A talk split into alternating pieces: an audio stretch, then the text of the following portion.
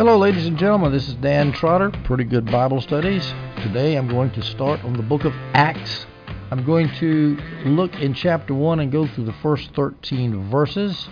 The subject in Acts, after we start out with an introduction of Acts, we're going to see Jesus ascending into heaven, the ascension, and then in our next audio, we'll at the last part of chapter 1, we're going to see how the disciples go to the upper room as directed by Jesus to wait for the Holy Spirit to fall, and before that happens, they choose Matthias to replace Judas.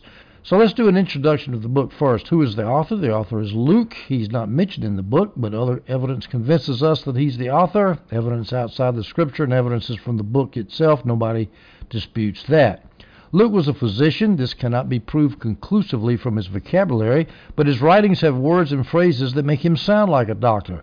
And in fact, in Colossians 4:14, Paul the apostle calls Luke a doctor. He says, "Luke the beloved physician greets you." What's the date of the book? Two possible dates the scholars debate between 70, 63 AD or 70 AD or even later. The arguments in favor of 63 AD are as follows Luke makes no allusion in the book to events after Paul's two year imprisonment in Rome. Luke makes no allusion to, to the persecution of Christians under Nero, which happened about AD 64. There's no mention of the martyrdom of Peter and Paul in Rome, which happened about anywhere 67, let's say, somewhere in the 65, 66, 67. There's no mention of that. There's no mention of the destruction of Jerusalem in AD 70. Luke never gives the outcome of the trial that Paul was waiting for in Rome. Well, all those events happen right around 64, 65, 66, and 67. They're not mentioned, so let's say 63. I think that's pretty conclusive as far as I'm concerned. Those who hold a later date say they have to get around the uh, the evidence I just presented, and they say that all of those things were not mentioned because they were not within the scope of the purpose of the book. That Paul was trying to show the spread of the gospel to Jerusalem, Judea, Samaria, and Rome, and the accounts accounts of his martyrdom or the destruction of Jerusalem are not relevant to that purpose. In my humble opinion, that is sucking air. That's a very weak argument. So we're going to say 63 AD or so. What's the importance of the book of Acts? It's a bridge between the Gospels and the Apostles' letters. The book gives us a life of Paul, from which we derive a background for Paul's letters. In fact, when you study the the letters of Paul, it's easy just to plug them into the first, second, third journey, whatever, or afterwards, plug them into the book of Acts, and you get a good chronology. The book of Acts gives us a history of the first 30 years of the church.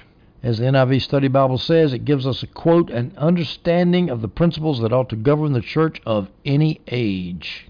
And I agree that agree with that thoroughly. I like the apostolic church because that was the church that was the church when the church was young. It was started by apostles who were trained by Jesus. They were the closest to the words of the master. The church was not encrusted with centuries of idiotic ecclesiastical traditions and liturgical smells and bells. None of that stuff. It was simple back then. Unfortunately, most of the principles of, that you can see in the book of Acts are ignored by modern Christians. They say, oh, the book of, of Acts is history, not doctrine. It has nothing to tell us what we ought to do. So we can just go out and do what's right in our own eyes. They ignore a pattern hermeneutic these people do. These people do. I just had a discussion with someone. Hey, Paul said very clearly, I expect you to follow my traditions, my paradosis, my traditions, my practices. I expect you to follow them, and this is what Paul did. He set up the, church in the book of Acts, not just Paul, but the other apostles. And that's how we ought to do church. That has radical implications for us. Not to mention about radical pneumatological implications, too, when we talk about the Holy Spirit. There were subsequence. They converted, they believed, and then they were believed. Then they were filled slash baptized with the Holy Spirit after they were converted. Five times actually, or four times, I should say, in the book of Acts. A lot of stuff in here that if you look at the pattern and follow it, it will change your life. Or you can listen to the narrow-minded theologians that say if Paul doesn't say it, we can do whatever we want to. I mean, you could be meeting a house in a church in your house, eating the Lord's Supper as a full meal every day.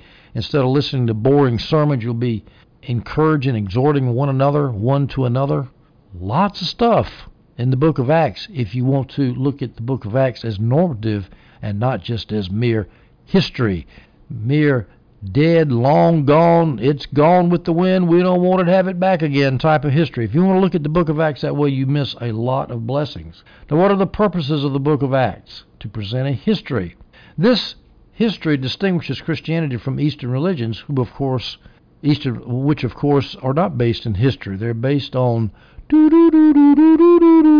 having lived in China for 23 years and have seen kind of a taste of that. I don't like that stuff.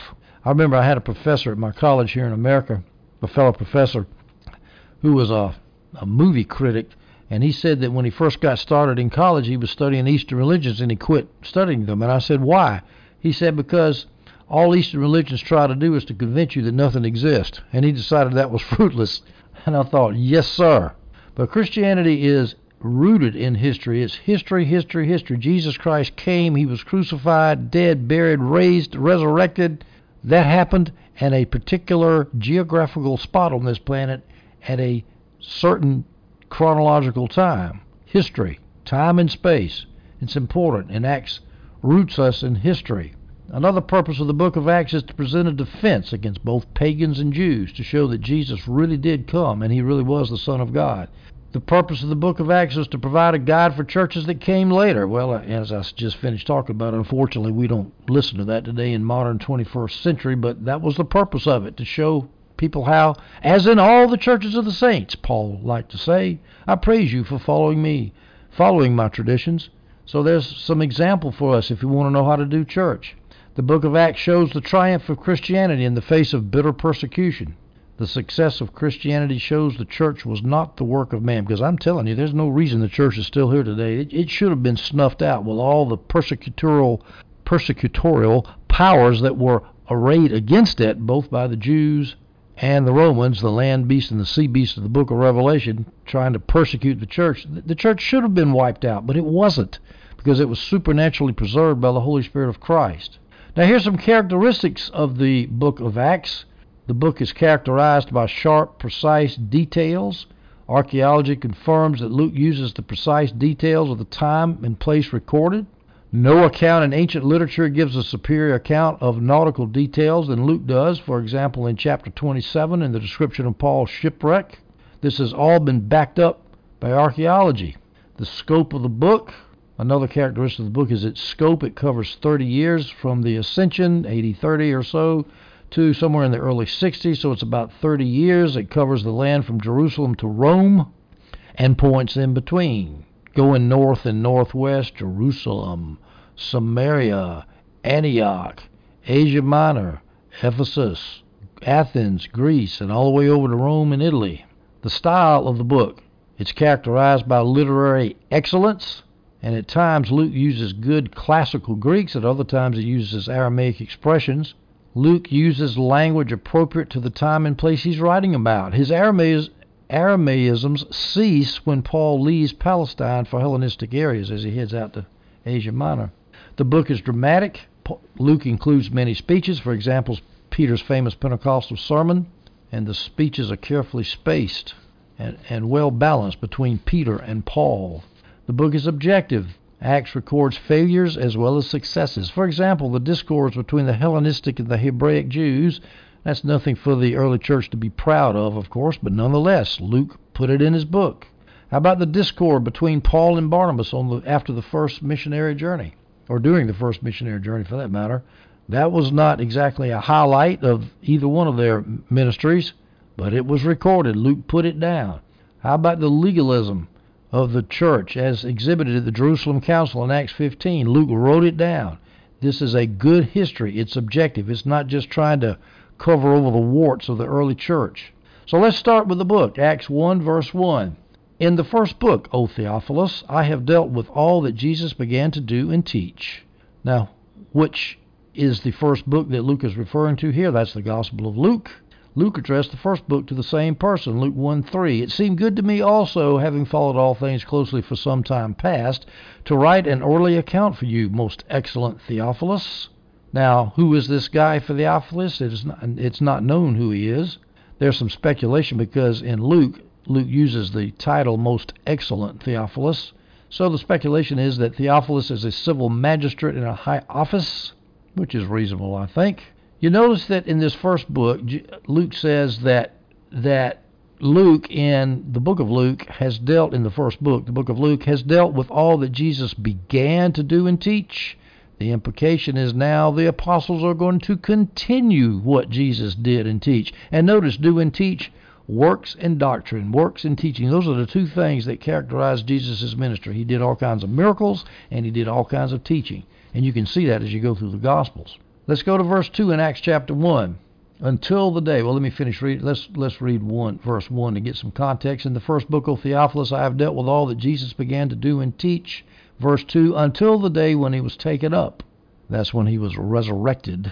Excuse me, that's when he that's when he ascended into heaven after he had given commands to the Holy Spirit to the apostles whom he had chosen. So Luke in the first book is written all the way up right to the ascension, and then he's going to start up in the second book with the ascension, which happens right here in chapter 1. And this ascension took place after he, Jesus, had given commands to the apostles through the Holy Spirit.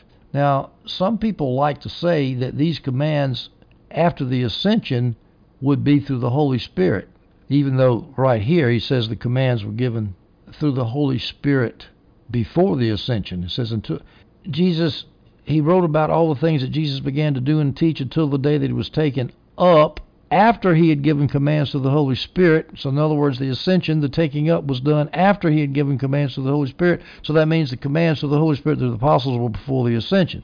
Well, then also, obviously, after Jesus was taken up, the apostles received their commands from Jesus through the Holy Spirit. Now, let's look at verses in Luke that tie Luke together with Acts. Here's the last scene in Luke's Gospel, which becomes the first scene in the book of Acts. Luke's 24, verses 50 through 52. Then he led them out as far as Bethany, and lifting up his hands, he blessed them. While he blessed them, he parted from them and was carried up into heaven. There's the ascension. And they worshipped him and returned to Jerusalem with great joy. Now we go to Acts 1, verse 10, dropping down a little bit from where we are in Acts 1. And while they were gazing into heaven as he went, behold, two men stood by them in white robes and said, Men of Galilee, why do you stand looking into heaven? Then Jesus, who was taken, this Jesus who was taken up from you into heaven, will come in the same way as you saw him go into heaven. And so there you have the two books that are tied together perfectly. At the very end of the 40 days of Jesus' post resurrection human existence, one of the last things he did was up in Galilee. He met with the disciples on a hill in Galilee, 11 of them, and he gave them the Great Commission. And then he came back down to Bethany, talked with them a little bit, told them to wait for the promise of the Father in Jerusalem, not many days hence. And then he ascended into heaven 10 days later at Pentecost, which was 50 days after the resurrection. The ascension was 40 days after. Pentecost was 50 days after. So he ascended, said, Wait for me. But right before he ascended, he said, Wait for me to receive the Holy Spirit, go to Jerusalem. So he ascends after 40 days after the resurrection, and 10 days later, 50 days after the resurrection, the Holy Spirit fell. So it all ties together historically. Now, the NIV Study Bible makes a point about this Holy Spirit giving commands to the apostles through the Holy Spirit. The NIV Study Bible says that all through the book, all through the book of Acts, Luke stresses the work of the Holy Spirit, and that's true. It's the acts of the apostles is the acts of the Holy Spirit working through the apostles. All right, so Jesus gave commands through the Holy Spirit to the apostles. I don't know what that means, except that because he was giving them commands verbally while he was there in, in the in the in his physical presence. I assume it means that his commands were given under the supervision of the Holy Spirit to the apostles, even when he was doing it verbally. But even when he's gone up into heaven, that still spiritually the the instructions come from the Holy Spirit. Now, Adam Clarke says there's a distinction between before uh, commands from the Holy Spirit before the before the ascension and after the ascension. Here's what he says: "Quote: Previously to this, we may suppose that the disciples, that means previously to the ascension, we may suppose that the disciples were only on particular occasions made partakers of the Holy Spirit. From but from this time, it is probable that they had a measure of the supernatural light and power constantly resident in them. So Clarke makes a distinction in the way the Holy Spirit was directed to the apostles. The commands of Jesus were given to the to the disciples before and after the ascension. I don't know if that's true or not. I don't know. I think that's speculative. We go to Acts 1 verse 3. He, Jesus, presented himself alive to them after his suffering by many proofs, appearing to them during 40 days and speaking about the kingdom of God. He presented himself alive. That means he appeared in his resurrected body for 40 days during the post resurrection, pre ascension period. After his suffering, that means after his crucifixion on the cross. How did he present himself? By many proofs. Now, how many resurrection appearances did he make? It depends on how you count them, but you can get at least eight or nine, maybe even ten. Let me get, let me tell you what they were.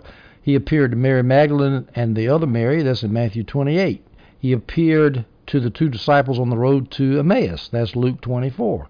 He appeared to Simon Peter privately. Luke 24:34. That was when the apostles meeting on Resurrection Sunday night uh, were talking to the two disciples on the road to Emmaus who had come back, who had met the apostles there, and they said, "The Lord has appeared to Peter." Ah, so there's there's another appearance to Peter, and then of course the appearance to uh, the ten of the disciples minus t- doubting Thomas, mi- minus Thomas Didymus, and minus Judas, of course. That was on Resurrection Sunday night, and then eleven disciples with Thomas present eight days later on the next Sunday night. That's another appearance. And then we have the seven apostles by the Sea of Galilee when they had the miraculous draught of fish and Jesus cooked them some fish and bread. That was another appearance. And then we have an appearance to James, the brother of the Lord, mentioned in 1 Corinthians 15:7. Then we have another appearance on the a mountain near Galilee, the so-called I called it the Great Commission assembly when Jesus gave the Great Commission. There were 11 disciples there at that time, and Corinthians mentions 500, which might have been the same time on that mountain in assembly, uh, uh, that mountain in Galilee when Jesus met with the other disciples, or it could be a separate appearance. But my point is, is however you slice and dice it and count it, there were lots of times that Jesus appeared to people alive. He appeared to so many people that nobody could say, uh uh he didn't really rise again from the dead.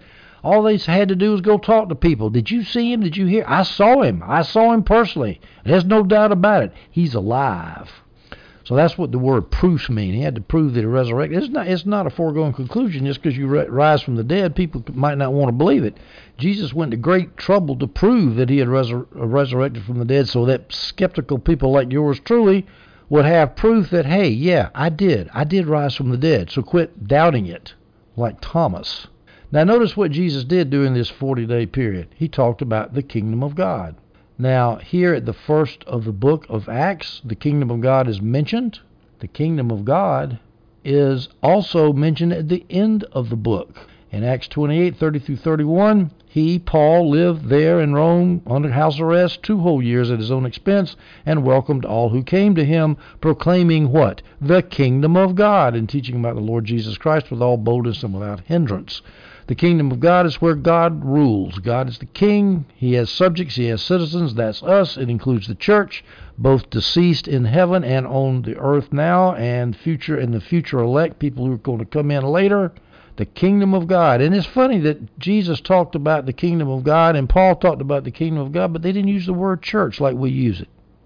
Why is it that we don't like to talk about the kingdom of God? I don't know. Maybe it's just a historical thing that happened for no reason, but we need to talk about the kingdom of God. I'm out here spreading the kingdom. When I'm when you, when you tell people about Jesus, you should say, "I'm spreading the kingdom of God." You're going to be a citizen of the King. Jesus being resurrected, going around giving proofs, going back to the resurrection that I just mentioned. Somebody, I lost the quote, but somebody had this quote. This is the great burden of apostolic preaching.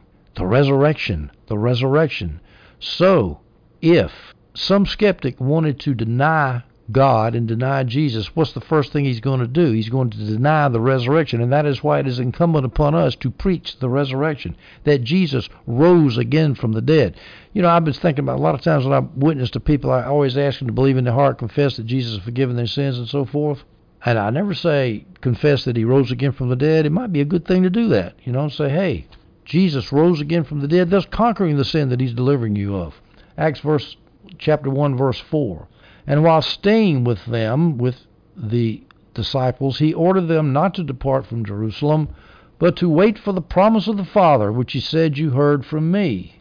Now, he's probably here at Bethany or the Mount of Olives, somewhere near Bethany on the Mount of Olives, where he ascended into heaven.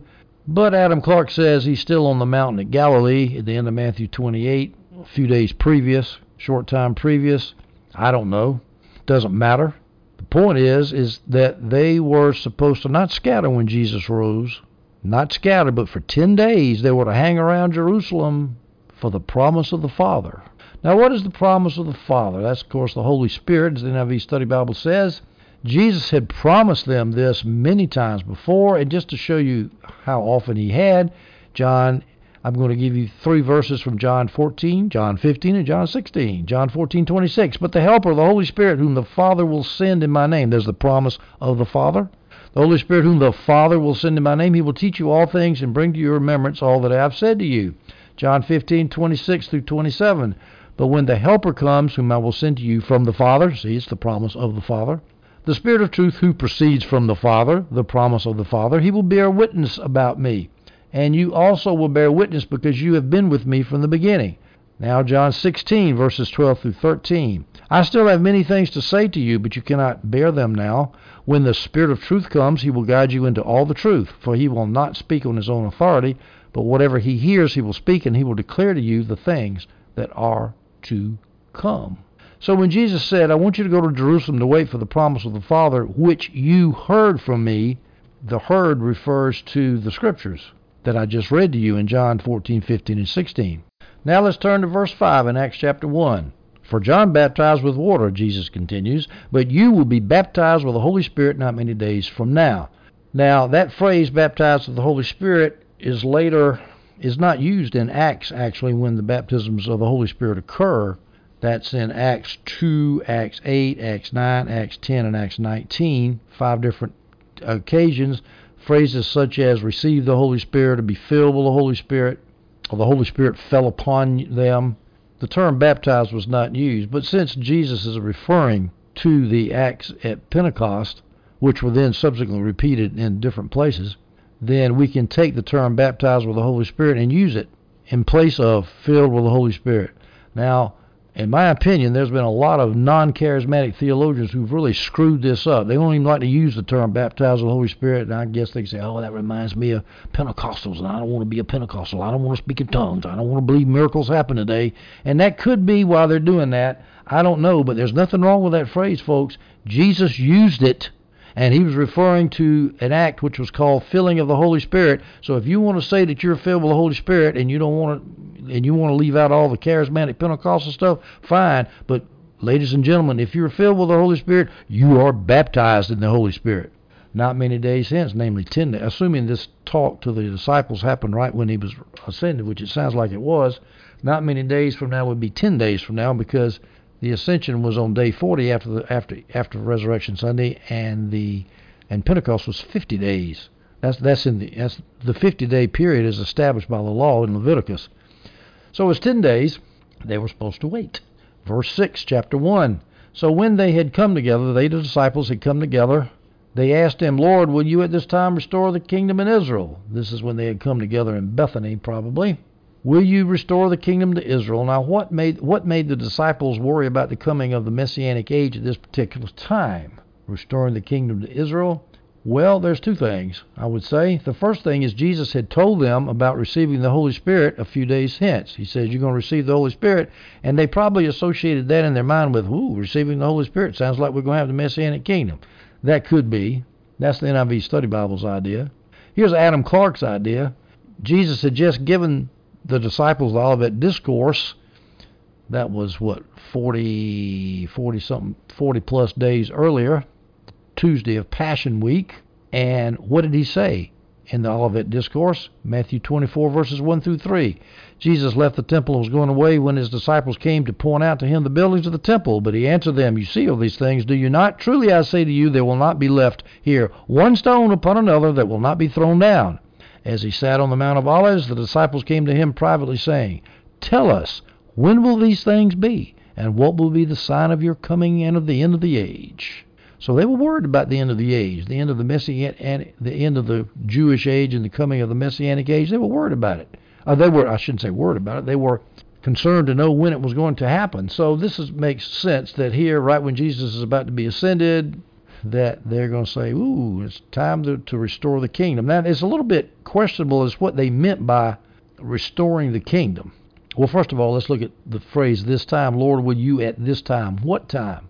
Probably talking about the time when the Holy Spirit was going to fall, because Jesus had just predicted that. And so they say, "Great, we're going to get the Holy Spirit."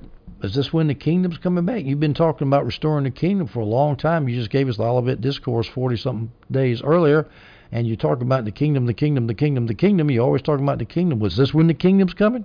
At when Pentecost happens?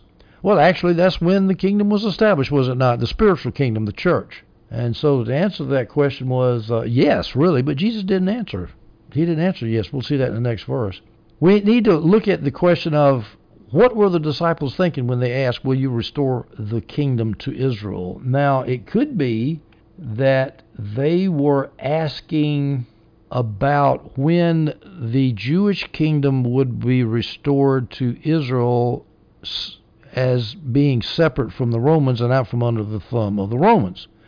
When will you restore the kingdom to Israel and take it away from the Romans? That's one option, and I think that's what it was. Actually, that's uh, Adam Clarke says that's probably what. But at, at what Jesus was, what the disciples were referring to. But Adam Clarke says there's another thing they could have been referring to. He goes through some complicated stuff about the Greek meaning of restore, which I don't understand. I'm not going to talk about. But he says on this other interpretation, the disciples may be supposed to ask, having recollected our Lord's prediction of the destruction of Jerusalem in the Olivet Discourse and the whole Jewish commonwealth, Lord, wilt thou at this time destroy the Jew? The disciples could be thinking, Jesus, are you going to destroy the Jewish commonwealth at this time when the Holy Spirit comes? Is this the time when you're going to restore the kingdom to Israel? When you destroy the old Israel, the Jewish rabbinic order, when you destroy that Jewish commonwealth, which opposes the truth, in order that your true spiritual kingdom may be set up over the land? Well, that could be, but the problem with that is you got to assume the disciples knew what was going on and happened. Most of the time, it seems to me they rarely knew what Jesus was talking about.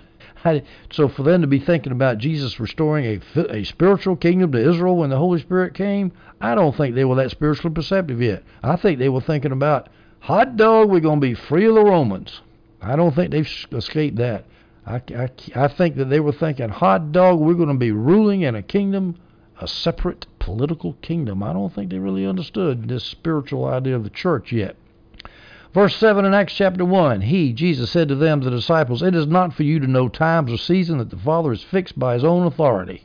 So Jesus says, uh, yeah, and then this is a little puzzling to me. Why didn't Jesus just tell them, look, the Holy Spirit's going to come. I'm starting a spiritual kingdom. He he had to let them figure it out. He wouldn't just tell them, I'm not talking about a, a spiritual kingdom later on, when he was talking about the, the destruction of Jerusalem in AD 70, 1 Thessalonians 5 1 through 2, now concerning the times of the seasons, brothers, you have no need to have anything written to you, for you yourselves are fully aware that the day of the Lord will come like a thief in the night. In other words, you're not going to know when it is. He was not big on setting dates.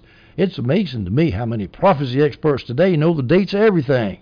Jesus is coming in 1988. I remember getting that book in the uh, mail when I was a principal of a Christian school in 1988. Uh-huh. Well, off a few years. It didn't happen. Of course, when it didn't happen, you sent out another book the next year. Oh, my calculations were off one year. Jesus is coming in 1989. Morons that do this kind of stuff. Listen, if Jesus said don't calculate the times of the season, whether he was talking about establishing the spiritual kingdom at Pentecost or whether he talking about establishing his his church on earth with the destruction of Jerusalem in AD 70, I don't care.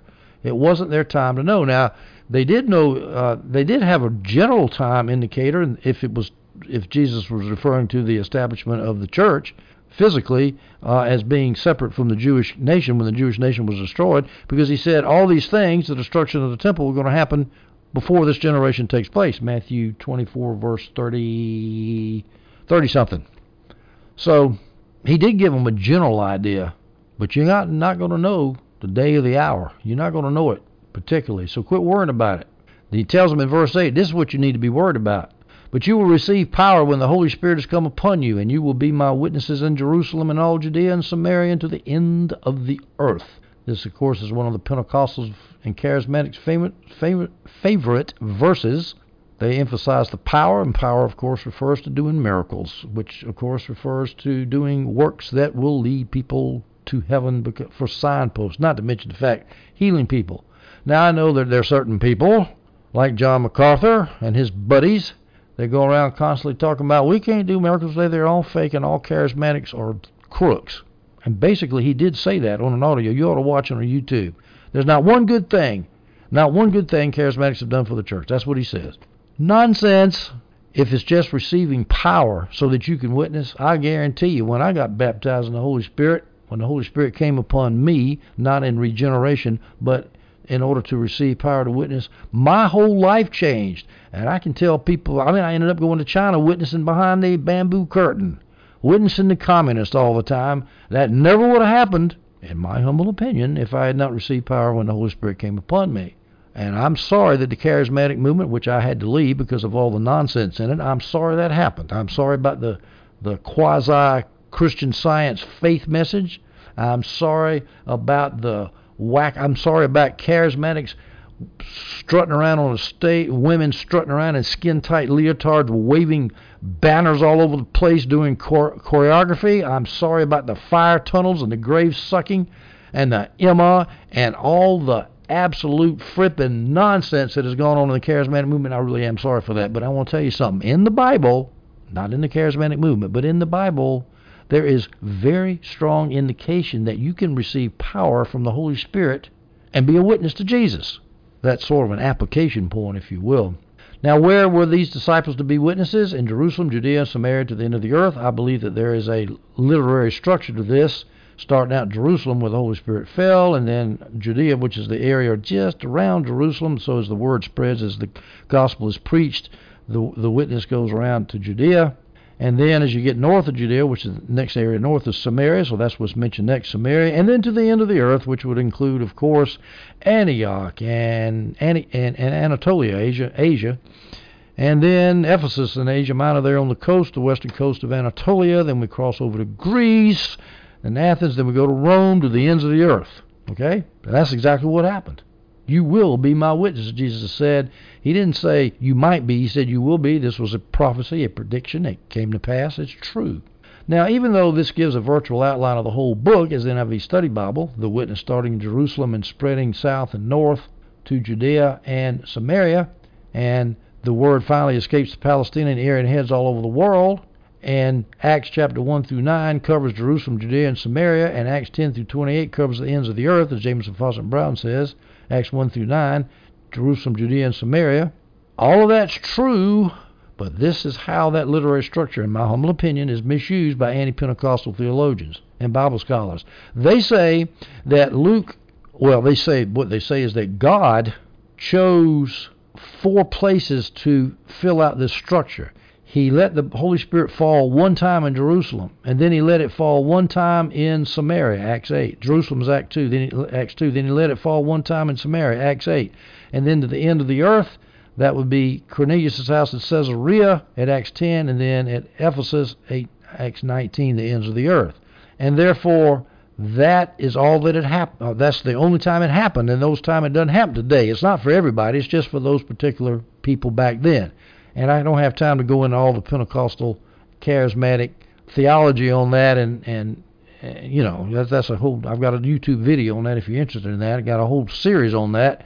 Uh, I can't I don't have time to go into that but I will say this that I don't understand why these anti-charismatic theologians just don't realize the obvious here. What Luke did yeah he had a literary structure. He was trying to show but what he did is he picked out places where the Holy Spirit was falling on everybody all over wherever there were human beings that heard the gospel, they told them about getting filled with the Holy Spirit. And then Luke picked out of those occurrences four examples which fit his literary structure. But that doesn't mean that those were the only four places that the people were receiving power from the Holy Spirit coming from on high. It doesn't mean that at all. It just means Luke picked four examples to fit his structure. And besides, Acts 9 doesn't fit that structure. And Acts 9, Paul, after being saved, brother Paul, after being saved, after seeing Jesus on the road to Damascus, he got prayed by Ananias that he would be filled with the Holy Spirit, which is the same thing as being baptized in the Holy Spirit.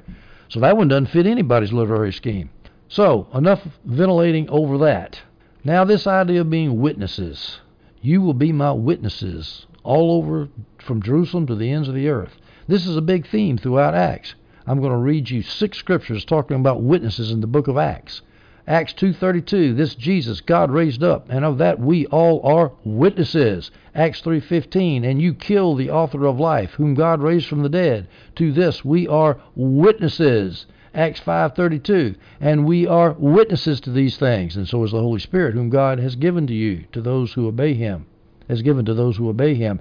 Acts 10:39, and we are witnesses of all that he did both in the country of the Jews and in Jerusalem Acts 13:31 and for many days he appeared to those who had come up with him from Galilee to Jerusalem who were now his witnesses to the people. Acts 22:15 For you will be a witness for him to every one of what you have seen and heard. Now, that's evidentiary apologetics, folks. You know, I, have been listening to a lot of presuppositional apologetics, and I really appreciate it, learned a lot from it. But, folks, I mean, come on. There's nothing wrong with giving evidence about Jesus' resurrection. The apostles did it. I, I, the next time I see a presuppositional apologetic I, apologist, I need to ask these six verses. What do we do with that? Why, if the apostles were so busy using presuppositional apologetics, why were they talking about witnessing all the time? Witness all the time. That's evidence. And John, in the book of John, he talked about testimony all the time, giving evidence. Now, I, I, I agree. That's not going around talking about the five the five Aristotelian proofs of the existence of God as adopted by uh, Thomas. I agree. They didn't do that, and I don't think that does much good myself. But nothing wrong with evidence. Nothing wrong with presuppositional apologetics either, if you don't exclude evidence, in my humble opinion. All right, before we leave verse 8, let's look at this concept of power, but you will receive power when the Holy Spirit comes upon you. Power is kind of a kind of a plain vanilla English word. The Greek is dunamis, Here's what Adam Clarke says about power. Energy communicated by the Holy Spirit to disciples to work miracles is particularly intended. And I think that's exactly what it's talking about. It's talking about power to do miracles. Not power to talk eloquently, but power to do miracles. And unfortunately, many modern people limit that power to the first century, and that probably explains why the churches of these modern people are generally devoid of miracles. Nothing wrong with power, folks. Nothing wrong with miracles. Acts chapter 1, verse 9. And when he said these things, as they were looking on, he was lifted up, and a cloud took him out of their sight. This is the ascension. What's the purpose of the cloud? To add to the grandeur and magnificence of Christ's ascension, perhaps. Now, here John Gill has what I think is a crazy idea to check the curiosity of the disciples. Why in the world would God want to do that, Mr. Gill? Quote, this is what he says reproving them for their curiosity in looking after Christ with their bodily eyes, who was no more in common to be seen this way, but with an eye of faith, and for their desire after his corporeal presence, which they were not to look for, and as if they expected he would return again immediately, where his his return will not be till the end of the world. In other words, those clouds were there to take the apostles' minds off of Jesus' body. They wanted that body back, and it was gone. And by golly, and where's he going? Well, I don't think so. I don't think he's trying to do that. I just I don't know where Gill gets it. Gill is the most imaginative person I've ever read, but he his ideas half the time are are out there. This ascension, by the way, was also mentioned in Luke 24:50. He led them out as far as Bethany. He, Jesus, led the disciples out as far as Bethany, and lifting up his hands, he blessed them. While he blessed them, he parted for them and was carried up into heaven. Now, notice that these disciples were looking. They saw. The disciples saw Jesus live. Let me give you that quote again. As they were looking on, he was lifted up. They saw it. Now, why is that important? They saw him bodily, as the NIV Study Bible says. Why is that important? Because this contradicts heretical preterists, who, of all the heretics that are out there, are some of my least favorite. They deny that Jesus Christ will come back bodily. And since this verse says, or the next verse says, this Jesus who was, or two verses later, verse 11 says, This Jesus who was taken up from you into heaven will come in the same way as you saw him go into heaven, in the same way as you saw him go. Well, if you see him go bodily, by golly, he's going to come back bodily. And that's why the physical return of Jesus is in all the creed, the resurrection of the dead, the bodily sit at the right hand of God the Father, from which he will come to judge the quick and the dead. It means he's coming back bodily. Nothing spiritual about this. He's the disciples saw him leave. We now go to verses 10 and 11. And while they were gazing into heaven as he went, behold, two men stood by them in white robes, and said, Men of Galilee, why do you stand looking into heaven? This Jesus, who was taken up from you into heaven, will come in the same way as you saw him go into heaven. As I just said, the same way that, is, that he went into heaven. What way was that? He went into heaven bodily. He's going to come back bodily. The two men in white robes were probably angels. That's a common description of angels, as the NIV Study Bible says. For example, at the tomb, Luke 24 4, while they were perplexed about this, behold, two men stood by them, the women, in dazzling apparel. White is a symbol of purity and wholeness, and so those are two angels watching the ascension. The angels uh, told the disciples, men of Galilee, this shows that the apostles were all from the sticks, you know, because Galilee was not exactly the high, the high rent district of Israel. That doesn't mean the angels were reproaching the men of Galilee by calling them to that. Just uh, it was an address to show that the that the angels knew who the men were, and so that the, the disciples could say, "Oh, these angels know who we are. They're connected somehow with us and this ascension that we're watching." Also, the fact that they were from Galilee shows how poor people were elevated. These were not big shots that saw the resurrection and the ascension of the Son of God. Here's a quote from John Gill to observe the rich and distinguishing grace of God in choosing such mean and contemptible persons to be the apostles of Christ and eyewitnesses of his majesty. And the men of Galilee address of the angels just emphasizes that point. Now, I said already that the angel said, in the same way that you saw Jesus go up into heaven, you're going to see him come back, and that refers to his bodily ascension. Likewise, there's going to be a bodily return. This is what the NIV Study Bible says is an option. But the NIV Study Bible also has another option. You seeing him leave with clouds and great glory, you're going to see him come back in clouds and great glory. Well, the problem with that is that that, that the great glory is not there. They saw him leave in clouds, but they didn't see him really leaving great glory. So that kind of takes away from that argument. Matthew 24:30 says the Son of Man will come on the clouds of heaven with power and great glory, of what I think refers to AD 70 not the not the return at the end of the world.